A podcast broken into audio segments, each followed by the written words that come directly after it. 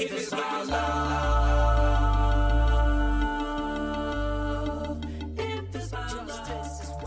Hey, what's up, everybody? This is Austin Haynes with the Waking Justice Project, and this is your daily wake up call. Here's what the corporatocracy is up to today, February 3rd, 2020. You can visit our website at wakingjustice.org for more details. Here are the headlines.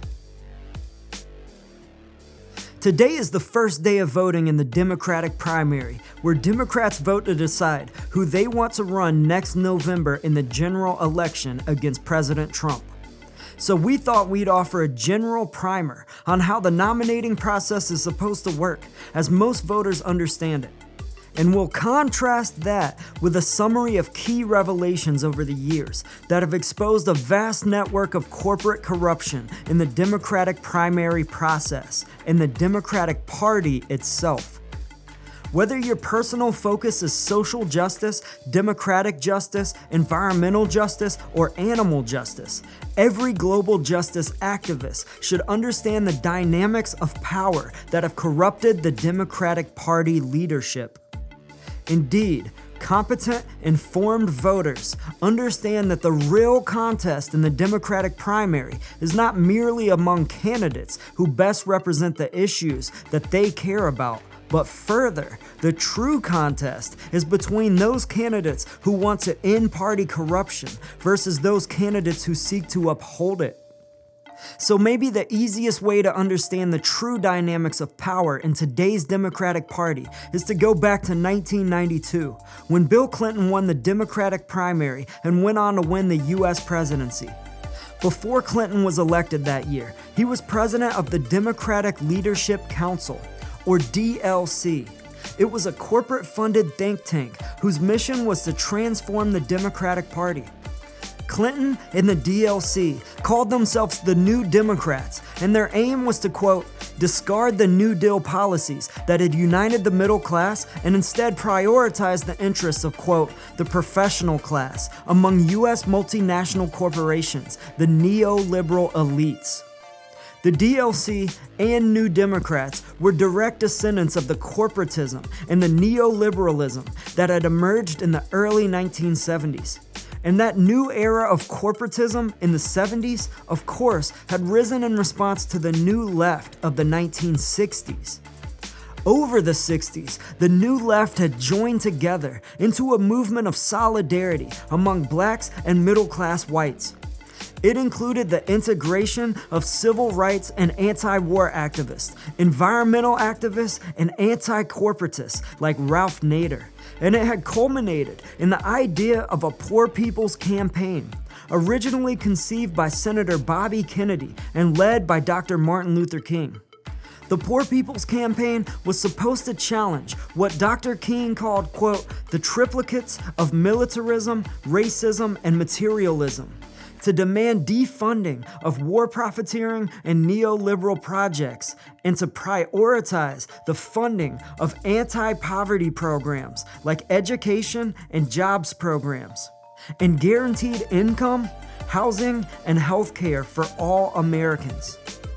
Sadly, both Dr. King and Senator Kennedy were both assassinated within weeks of the launch of the Poor People's Campaign. Before his assassination, Senator Kennedy was winning in the 1968 Democratic primary. He would have been the Democratic challenger to Republican Richard Nixon in the 1968 general election. After Nixon was elected president, he immediately began programs such as his so called war on drugs to, quote, disrupt and vilify the new left that had coalesced under Dr. King and Senator Kennedy and Nixon appointed corporate attorney Lewis Powell to the Supreme Court. Powell was the author of the now famous Powell Memo. It was a secret memo and effectively a call to arms to key leaders of U.S. corporations to quote, wage guerrilla warfare on the new left to protect the interests of big business. Powell's memo is widely credited for inspiring mass investment by U.S. corporations to develop Washington think tanks in the 1970s and 80s. These corporate think tanks would become incubators for corporate friendly politicians who would eventually help corporations seize control of both major political parties in the US. This era makes the final chapter of what Pulitzer Prize winning journalist Chris Hedges calls the corporate coup d'etat of our democracy. Indeed, one of those corporate funded think tanks was the Democratic Leadership Council. It was funded by major corporations like DuPont, Chevron, and Koch Industries, among others. And in 1992, Bill Clinton was their hand picked presidential nominee. The Clinton administration marks the takeover of the Democratic Party by corporate elites, whose control of the DNC today is stronger than ever. It's now maintained, quote, behind the scenes by corporate think tanks like the Progressive Policy Institute and the Third Way. If all this sounds like conspiracy theory to you, please be sure to check out the links provided in the article for this podcast.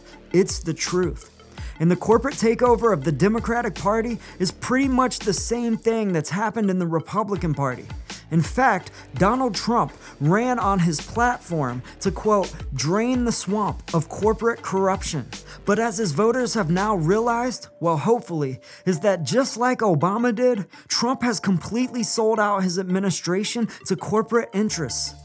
Just like Obama before him, Trump's administration has now transferred more wealth to the top 1% than any president before him.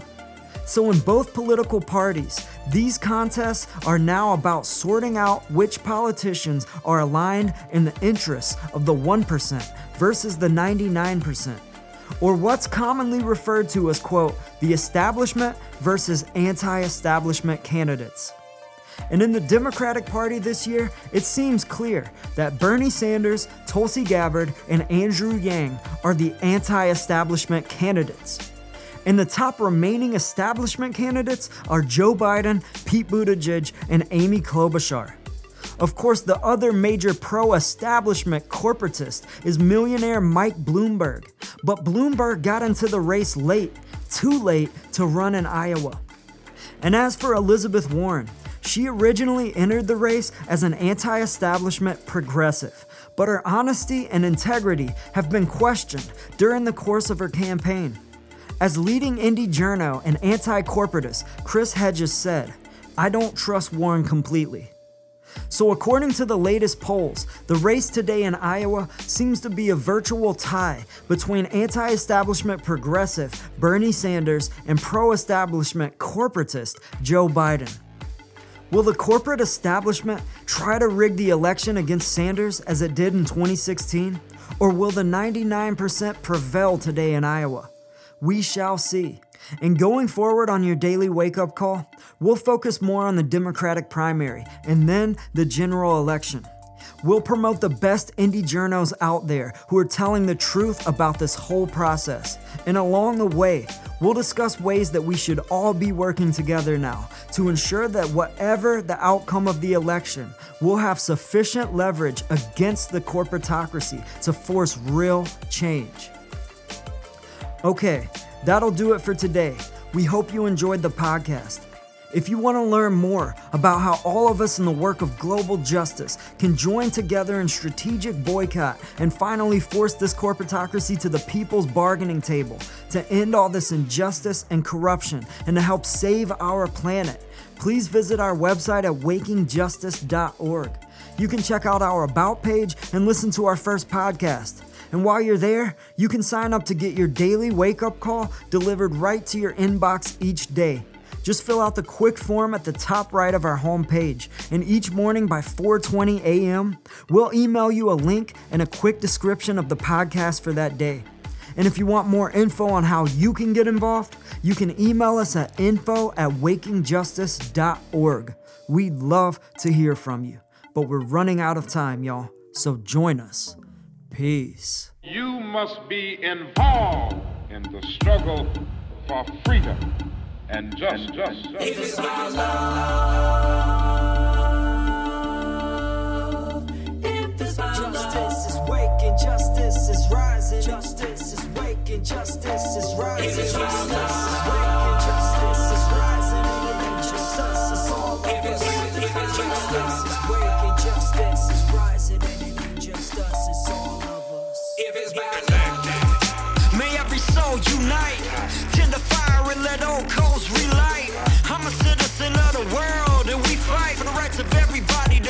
To truly free life. Red or yellow, black or white, left or right, gay or straight, human or animal, all life. Cause what matters is what is in common. If you know it, stand tall and keep dropping the knowledge. Justice is waking, justice is rising, and it ain't just us, it's all of us. If it's about love,